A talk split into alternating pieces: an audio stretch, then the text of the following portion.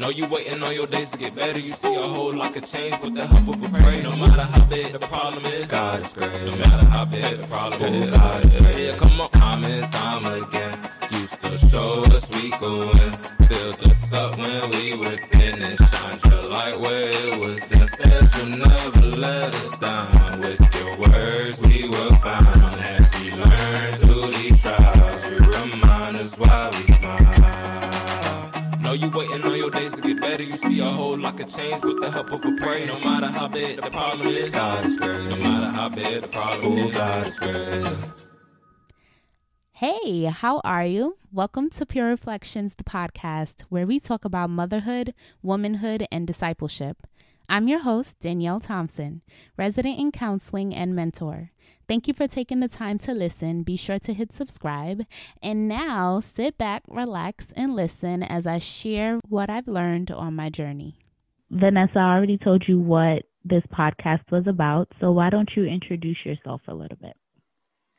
Hi, my name is Vanessa Rios. I am a recent graduate in mental health counseling. I'm also a, um, a minister, credentialed minister with the Assemblies of God, the Spanish Eastern District. And I am a clinical supervisor at Mount Sinai West.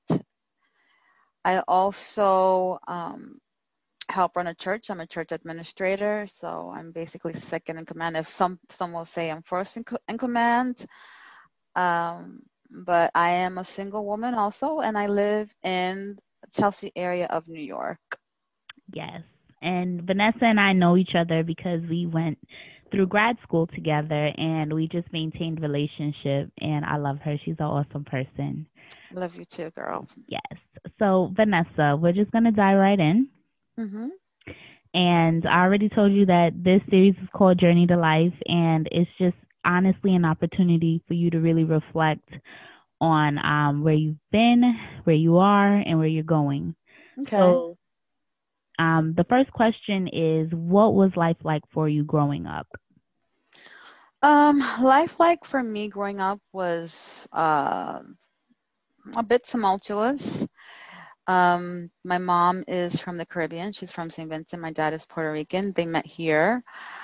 Um, but it started off a little bit tumultuous because my mom was very naive when it came to things like drugs and stuff like that. And turns out that my dad, who was a Vietnam vet, was addicted to opiates, alcohol, and stuff like that. And so from the very beginning, um, even though they didn't um, fight, there was this kind of like um, issue in the home where my mom and dad would argue, and um, not nothing physical, but it was a difficult time. Um, when I was very young, my dad, we moved to Brooklyn for a short time because my dad had stolen the rent money, and um, we had to like move to a room. But then after a few years, we moved back to Manhattan.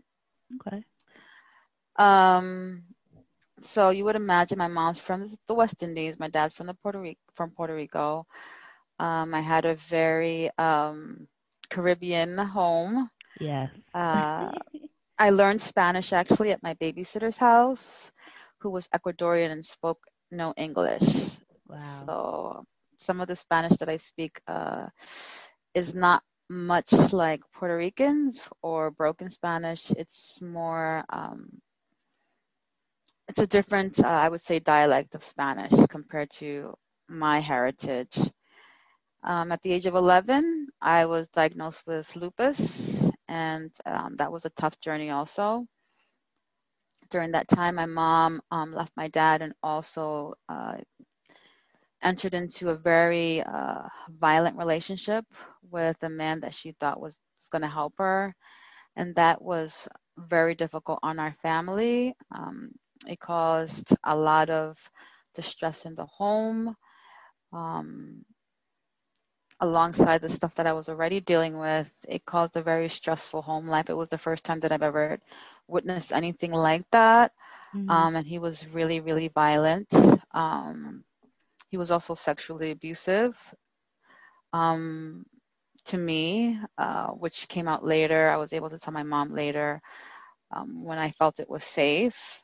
Right. Um, But it was a situation where um, my aunt intervened, and then finally I kind of, you know, intervened in a way where um, he was out the house. So by the age of, from the age of maybe nine to fifteen, um, we grew up, my sister and I dealt with some of this domestic violence. We were exposed to this domestic violence in the situation at home.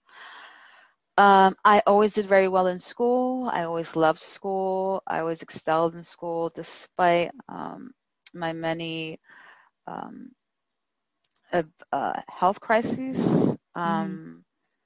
I was a good student, uh, maintained good grades, honor roll, graduated uh, top of my school, went and graduated high school with scholarship for college. Um, So I was really focused on, um, that was kind of my focus. During the, at the age of, I would say, twelve years old, um, well, let me back up a little bit. Uh, when I was younger, I was taken to the church by the same babysitter who loved my sister and I.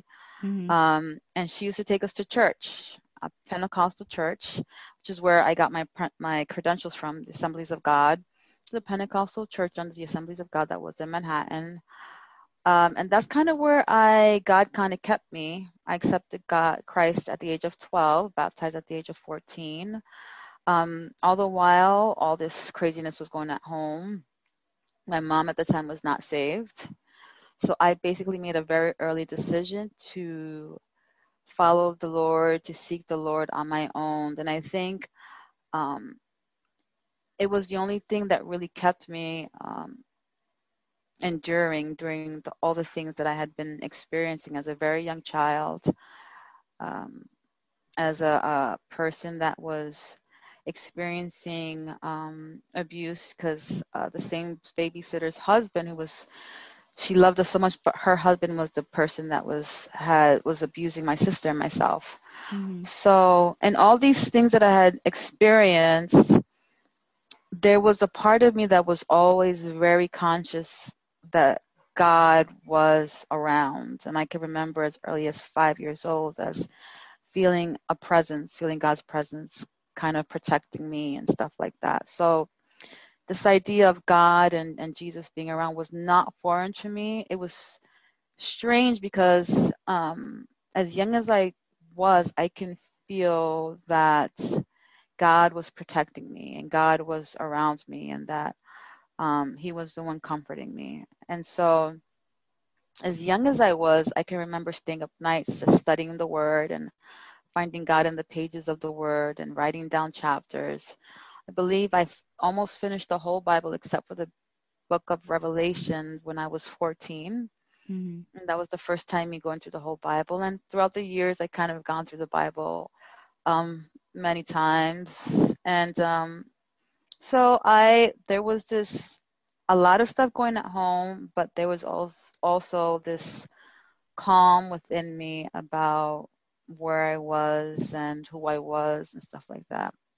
Not to say that I wasn't dealing with insecurities and weaknesses and sadness and loneliness, but none of that um, made me cope, use coping mechanisms that were um, bad for me or um, that took me down a dark path. I'd never tried drugs. I never tried alcohol. I wasn't interested in doing anything right like that. Um, so, you know, my, my, my childhood was, was kind of just that. It was very dysfunctional, very tumultuous. It had a whole bunch of ugly stuff happening and going on. But ultimately, um, the way my life was orchestrated, um, it was really God, like holding me on, holding on to me. And I remember from a young age praying that prayer that um, that God would hold on to me, because I know, or I knew even at that age, that I wouldn't have the strength to hold on to him. Right. And so I believe that he heard me, and I believe that's exactly what he did. That's cool. Well, I want to say two things. Number one, I still haven't read through the whole Bible. So kudos to you for doing that at such a young age. But number two, you know, so Vanessa's like this type of person where she's just so subtle and humble and calm and tempered, and that's pretty much what you're going to get from her every step of the way. Like she, that it just does not change. Like never seen her angry, never seen her so overexcited, nothing like that. Like she's very tempered in everything that she does. And Vanessa, um, if you don't feel like sharing, is perfectly fine, but your resilience to me is like unmatched, just, just unmatched. And praise God for that. Really, because like ev- from us having our talks and things like that, and just knowing some of the physical things that you went through, it's like, girl, like, like how? Nothing but God's grace. So I wanted to know if you would be open to just sharing some of, you know, just some of the physical things that you've had to endure during your um your health journey. Hmm. Um. So I was. diagnosed. I was sick for a couple of years. I started showing symptoms, I want to say at um, nine years old. Um, symptoms of like chronic arthritis. I was also always very athletic. Uh, I was a track runner early on. My mom was in a sport called netball, so we were not allowed to like, we were like exercise kids. We were like mm-hmm. on the field every weekend during the week for practice. Um, swimming. I was a, um, an athlete, just very um, into that type of life. And um, so for at the age of nine, I began to have these all these symptoms and no one could find anything. Um, the arthritis was at this point kind of like deformed some of my fingers because I had it so long. My ankles would swell. I couldn't turn my neck. I didn't have full rotation of my neck, my knees.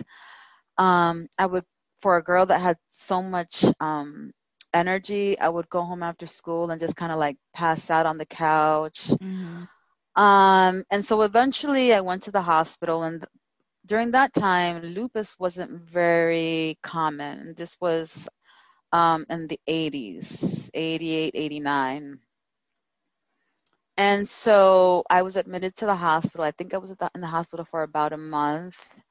And still, they couldn't find anything. They thought it was um, juvenile rheumatoid arthritis, and they thought it was Lyme's disease. But basically, I left the hospital after that long of a stay without any diagnosis, and was just told to go to physical therapy for a while to help some with some of the um, uh, movement in my joints. Eventually, um, I was sent to Hospital for Joint Disease, and they took all these tests, and so I was diagnosed at the age of eleven with lupus. At the age of twelve, I was diagnosed with pericarditis, which is I had developed some um, fluid around the sac of my heart. One of the ways they treat lupus is like they give you high-level steroids. So you mm-hmm. can imagine, you know, I would be puffed, blown up sometimes. Like I would have like these big... Uh, chipmunk cheeks sometimes, um, but that's kind of what they did when I was in the middle of a lupus flare. Uh, at the age of fourteen, I had my first kidney biopsy because I started, they started to show signs of um, some lupus nephritis. Actually, the doctor that did my kidney biopsy is still my doctor till today, um, Doctor Weistek. He's a very, he's a very kind man. Um, And I have to say that I've been really blessed with excellent doctors. Right. So at the age of fourteen, I got my first biopsy. At the age of sixteen, I took fifteen rounds of chemotherapy to treat some of the nephritis in my kidneys, mm. um, lupus nephritis, uh, just horrible. Uh, first time I had to cut all my hair off, um, which was devastating. Um, Very. But it was it was fine. Um, I got through that. Um, I didn't do much for the kidney disease, but it kind of held it off for a while. I also had um, issues of um, blood clotting, um, something called uh, thrombectopenia, where uh, some of my platelets would drop and have issues with low blood count. 'Cause one of the things that the lupus really um, did in my body was I had, I also had what's called hemolytic anemia, where your the lupus or your own body kind of attacks the red blood cells. And mm-hmm. so it causes this drop in red blood cells. So I often had to be rushed to the hospital with low count, low blood counts and stuff like that. So that was throughout my whole lupus journey. Um, and then at, um, during all this time, because of the prednisone and some of uh, the lupus, I developed what's called um, avascular necrosis of the hips. So basically the joints in my hips had been eaten away because of the lupus.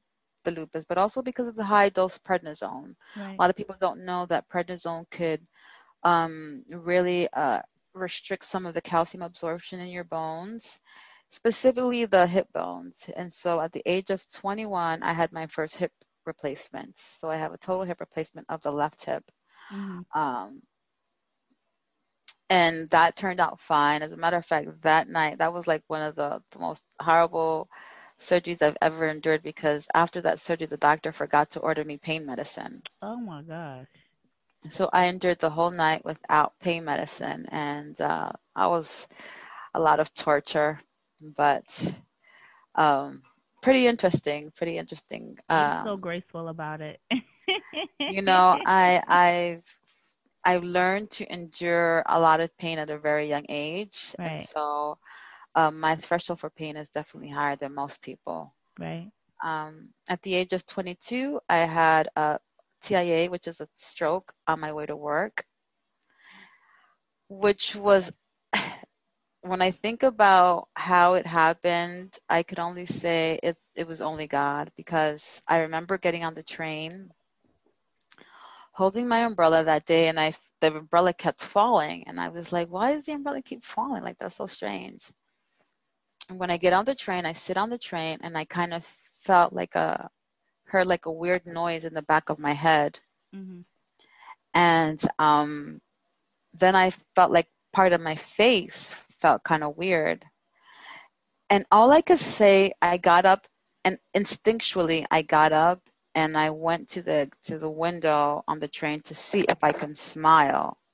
Like, all of this has happened instinctually, right? Right, right. And I couldn't move half my face. And all I could remember was me praying in my mind, God, help me get up the stairs. Because my job was right, like, I got off the train, and the building right there on fifty-something Street was right upstairs from the train. And all I could remember was, God, help me get, help my legs work so I can get up to my office. And so, like, I felt like all this weird stuff, but I made it, my legs were working, and I made it upstairs to my office.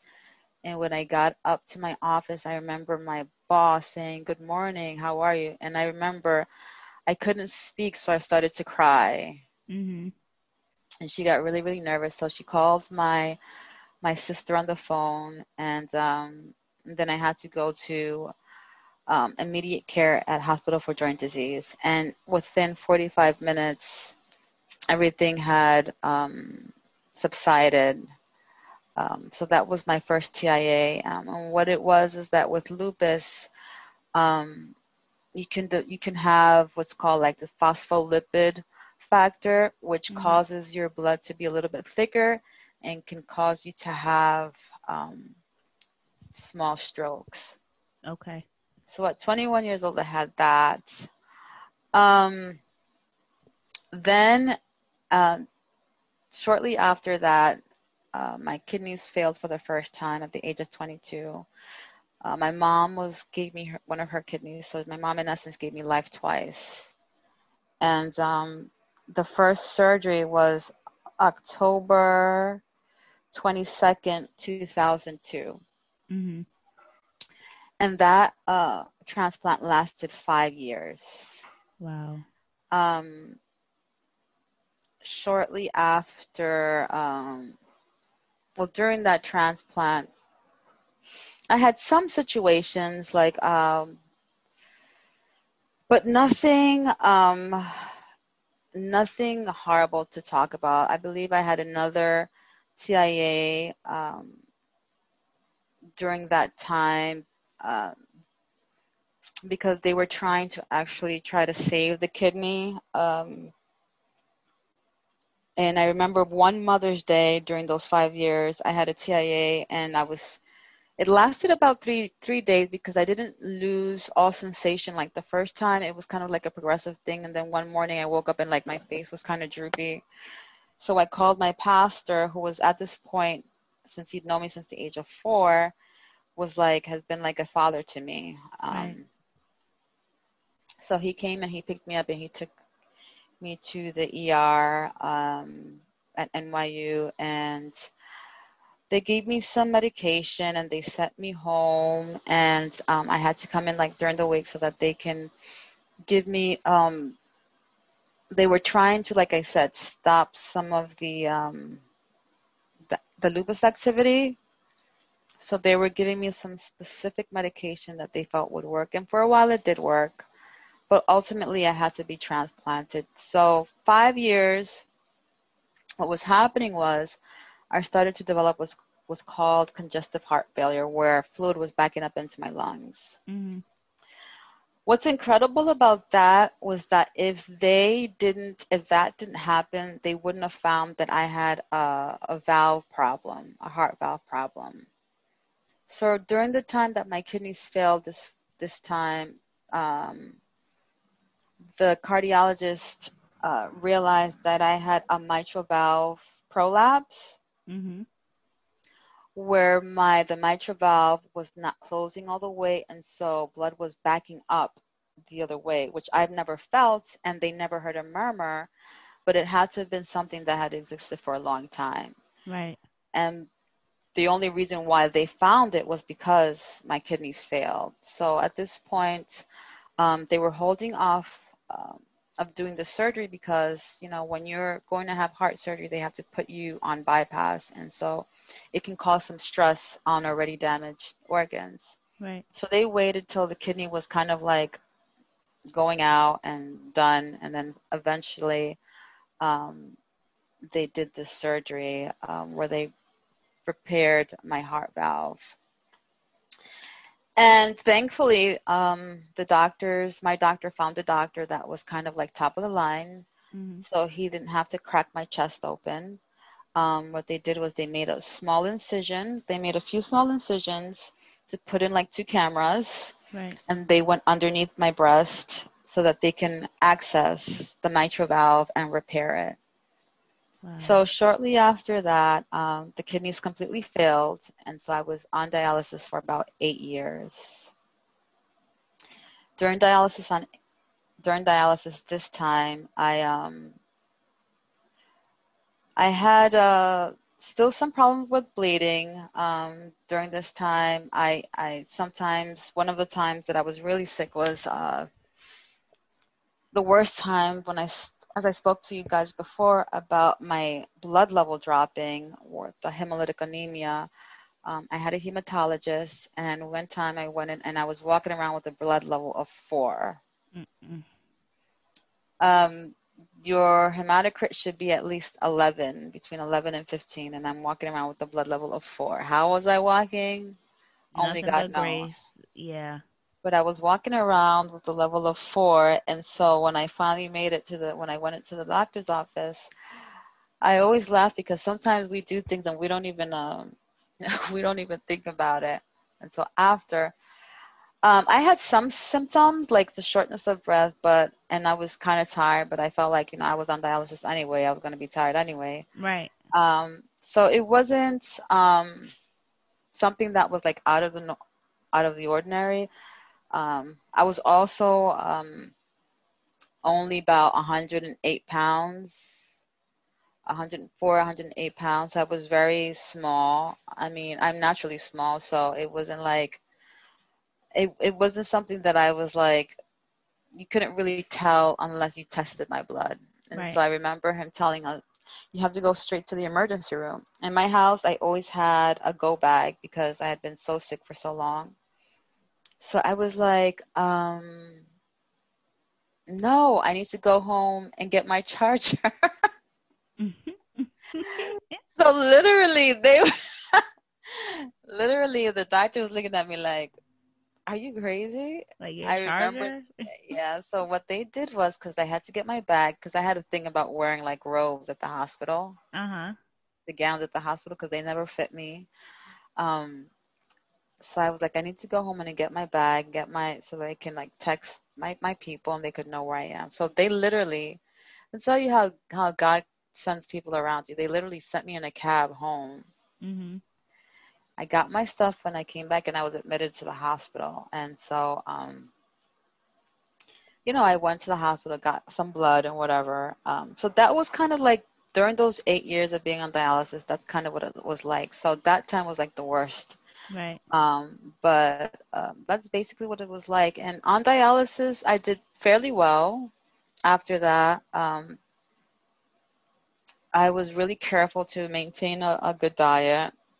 In two thousand fifteen, I actually became vegetarian.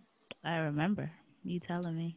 And um, and then uh, I remember January two thousand fifteen, I started a Daniel Fast, and that's how it started, my, my vegetarian diet. Um, Daniel Fast is purely vegan, mm-hmm. um, but I felt so amazing because I had been also suffering from chronic migraines, like migraines that were sending me to the hospital, which is also part of lupus. Um, And so during the fast, I felt amazing. I didn't really have any migraines. Um, but I also felt that year like God was going to do something. And so I remember thinking in January, I was like, this is going to be my year. And everybody that asked me, I was like, this is going to be my year. I feel that I'm going to get my kidney this year. Mind you, people had been telling me that it was impossible for me to get a kidney because I had a transplant before. And also because with lupus, you already make um, antibodies because of the lupus. Mm-hmm. And then I had received so many transfusions for the hemolytic anemia that to match my blood was going to be impossible. Right. But I woke up that year with faith that God was going to do something and I was going to get my miracle. And so I uh, had the To, to the Daniel Fast, felt amazing, um, spoke with my doctor. I added just the eggs and the cheese, so that's why I'm vegetarian, not vegan. Um, but it was like a really difficult year because, and I think this is the, the time where my faith was tested the most, because when you are going to be transplanted, you um, there's a series of calls that you get. So there's a first call that just tells you that there's a match. Mm-hmm. And then they have to do with what's called a cross match, which they cross match your antibodies. So it's not necessarily the blood type that is the problem, but the proteins on your blood that causes the the issue. And so I literally the received H C L A, H C L A blood typing, or no? Yeah, no. Okay. It's it's the proteins. They're called antibodies. Okay. Um, the proteins that are on on your blood and stuff like that. That kind of says whether your blood can mix with other blood or not. Okay. And so I had received about thirteen, fourteen calls that were matches and like fourteen no's. Really? And that was so difficult because it felt kind of like a tease. And I remember like one of the last calls, I kind of just like broke down and was like, I really felt... in all this journey, I had never felt so um, broken. But I feel like during that call, I felt like, you know, when the Bible talks about how Aunt Hannah um, cried with bitterness of soul, I right. felt like I had given everything. I had, I was finished. Like my heart couldn't like take it anymore. And this was about October.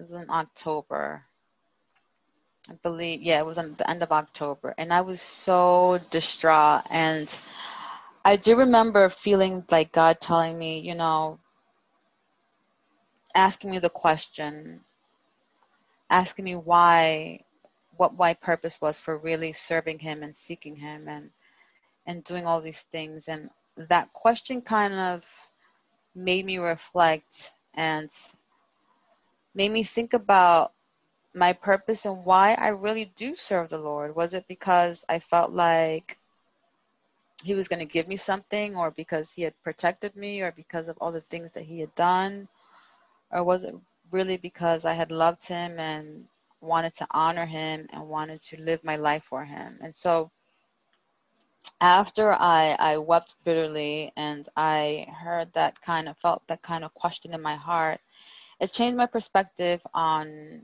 who I was, because really in everything that I had endured, I, it hadn't stopped me from serving. It hadn't stopped me from being a teacher, being a mentor. It hadn't stopped me from any of those things. Right. It hadn't stopped me from being who I was and doing all the things that God had placed in my hand to do. And so I had to kind of put that in perspective and think about, what if I were never to receive a kidney? Like, what would be, would I be forever bitter about it? Or would I just get up and continue to do what I was going to do? And so that was a, a tough night, but it was a night that gave me perspective. And I think sometimes we are so driven by what we want and what we think is going to make our lives better, and we don't appreciate where we are and how good it is already. Agreed.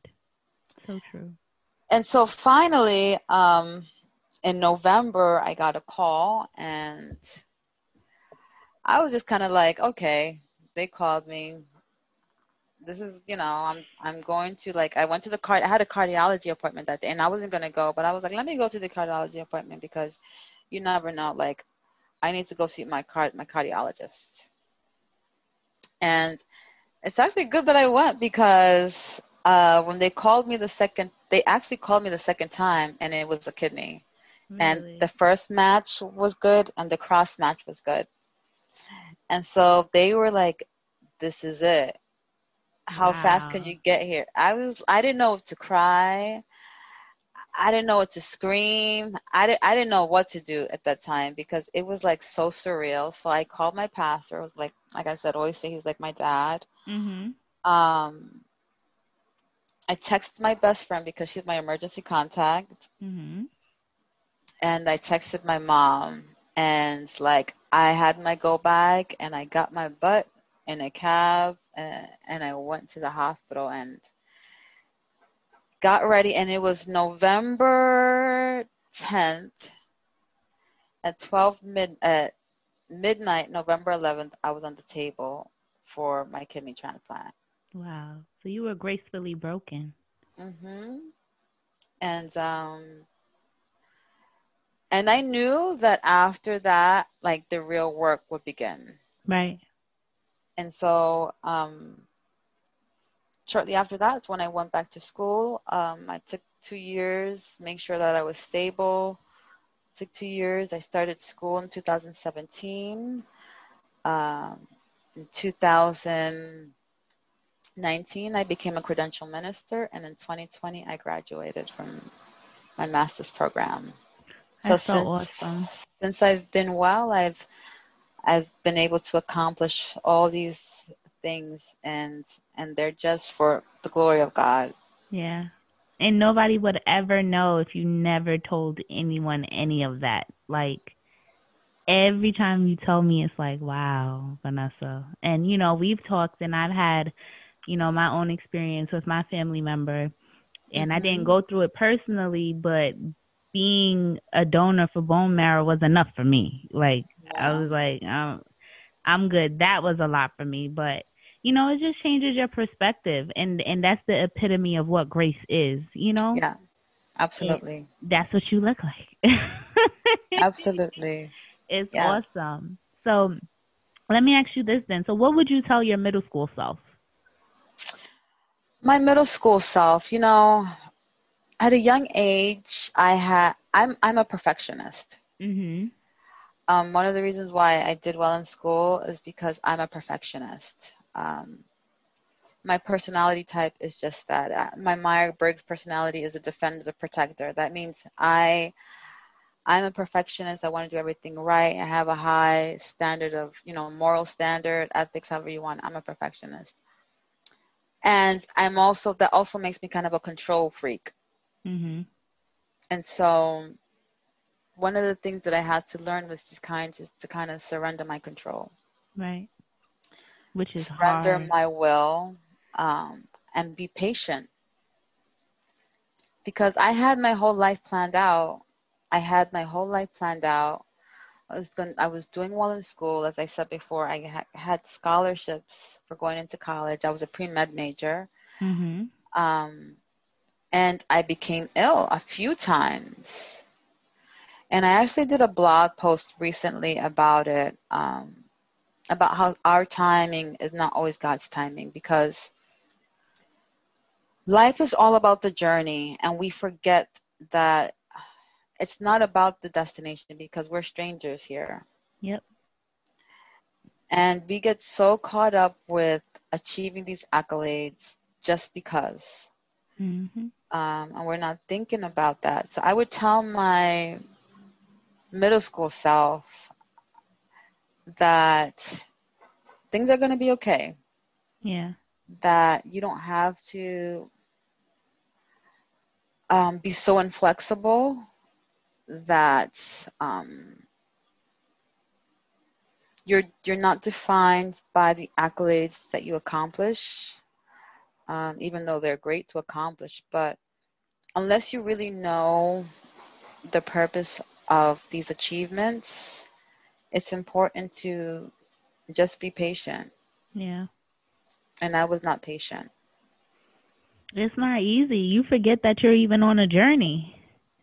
Like, I think it's a gift from God to be able to be cognizant that you're on a journey. Mm-hmm. You know, it because life can become so um, consumed with the physicality of it and trying to sustain yourself here that we neglect every other aspect of who we are as a human. Mm-hmm. You know? So being able to be mindful, like, listen, this is a journey, this is a process, taking one step at a time, and knowing that we have the Holy Spirit to be our moral compass and to lead us, it's it's truly a blessing. It's it's a whole gift within itself. And the scary part is forgetting that. Mm-hmm. Because that's when you lose sight, you lose vision, you lose perspective, and then you lose sight of the purpose, like you said. So I agree with that. It's, yeah, it's tough. Yeah, I was I, I was a little bit of a control freak. Yeah, I and I think it hurt. It hurt. It hurt me. It hurt me in a lot of ways, mm-hmm. because it made me question my value. Yeah. So, how long did it take you to wrestle with that? A long time. A long time. Um, it took me a long time because it wasn't until, like, I really got in the thick of being on dialysis this last time, the last, the last eight years, that I was really um, kind of resolute and just allowing God to do what he does best. Mm-hmm. Um, Because I was so ill when I had when I got the, the heart surgery, had the heart surgery. I was so ill after that. Um, like, I was literally like ninety-six pounds. Um, I had this situation where my chest tube fell out after the surgery, and they had to like reinsert it at bedside. Mm-hmm. Um, and when you go through all of these things, like accolades and things like that don't matter.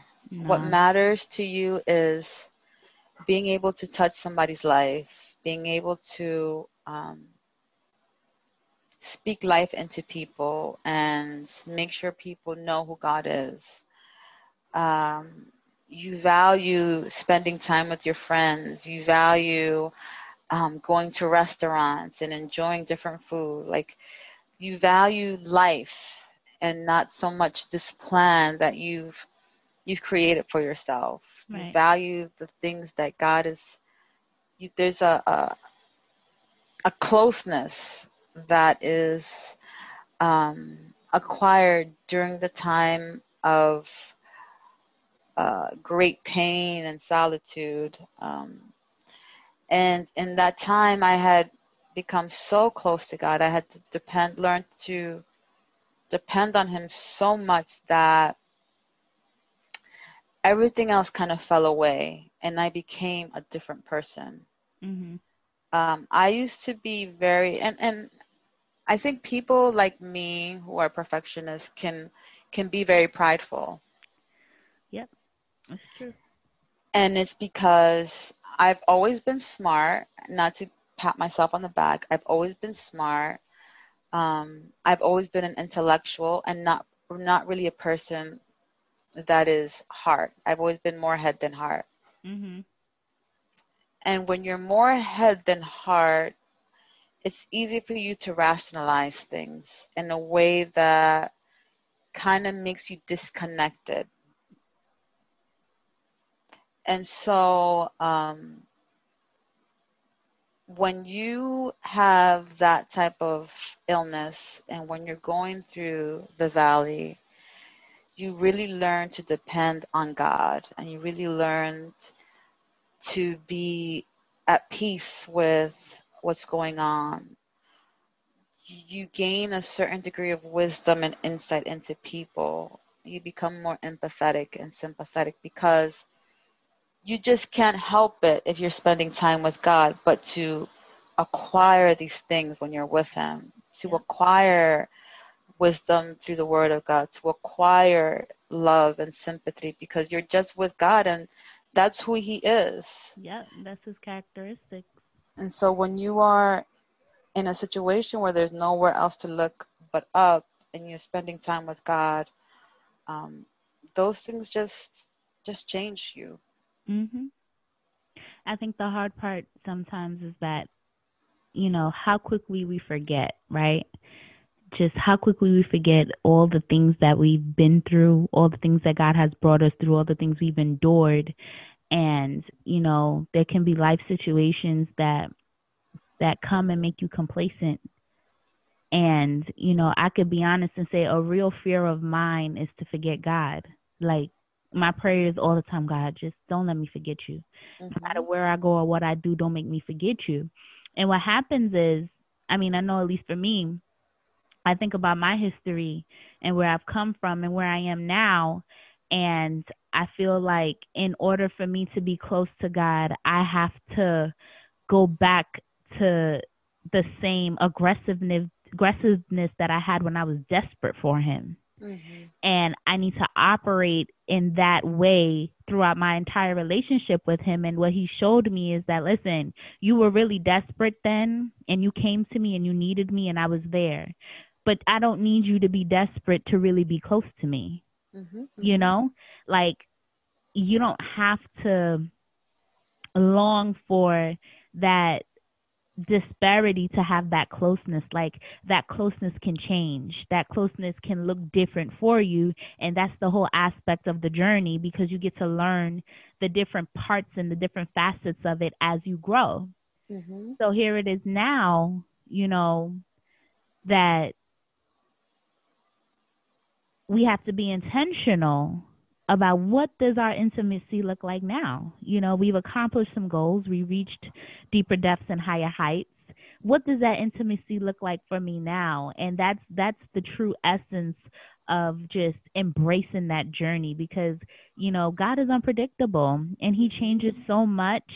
And every time we think we know him, he's like, let me show you something different, you know? And if we're not careful, we could lose that, lose sight of that, and just find ourselves in such a place where we just don't know how to get back. Yeah.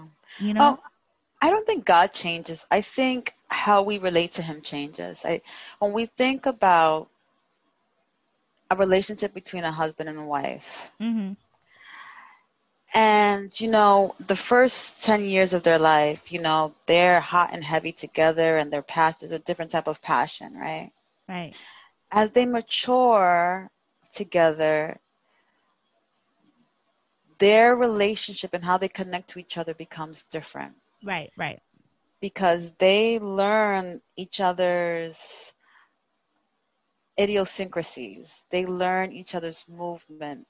the partner no longer has to say something in order for the other person to know what they're doing. They become, they move in a way that is um, in sync with each other. In sync. Right. And so that's how I feel our relationship with God is, that at some point when you have spent so much time with God, when you have um, been with him and, and, and he's been an active, you've allowed him to be an active presence, because God is a gentleman. You've right. allowed him to be an active presence in your life.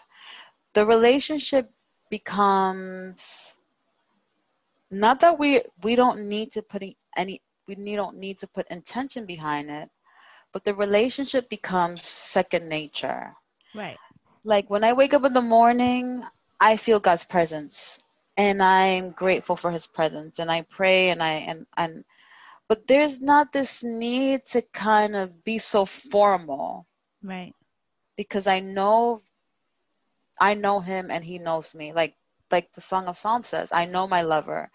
And, and, and, and that's the kind of relationship that God really wants. I think, I, I think he wants us to come to a place where we are so transparent and so vulnerable to him that even when we feel like we're about to mess up, or that we've messed up, that we can go to him and say, listen,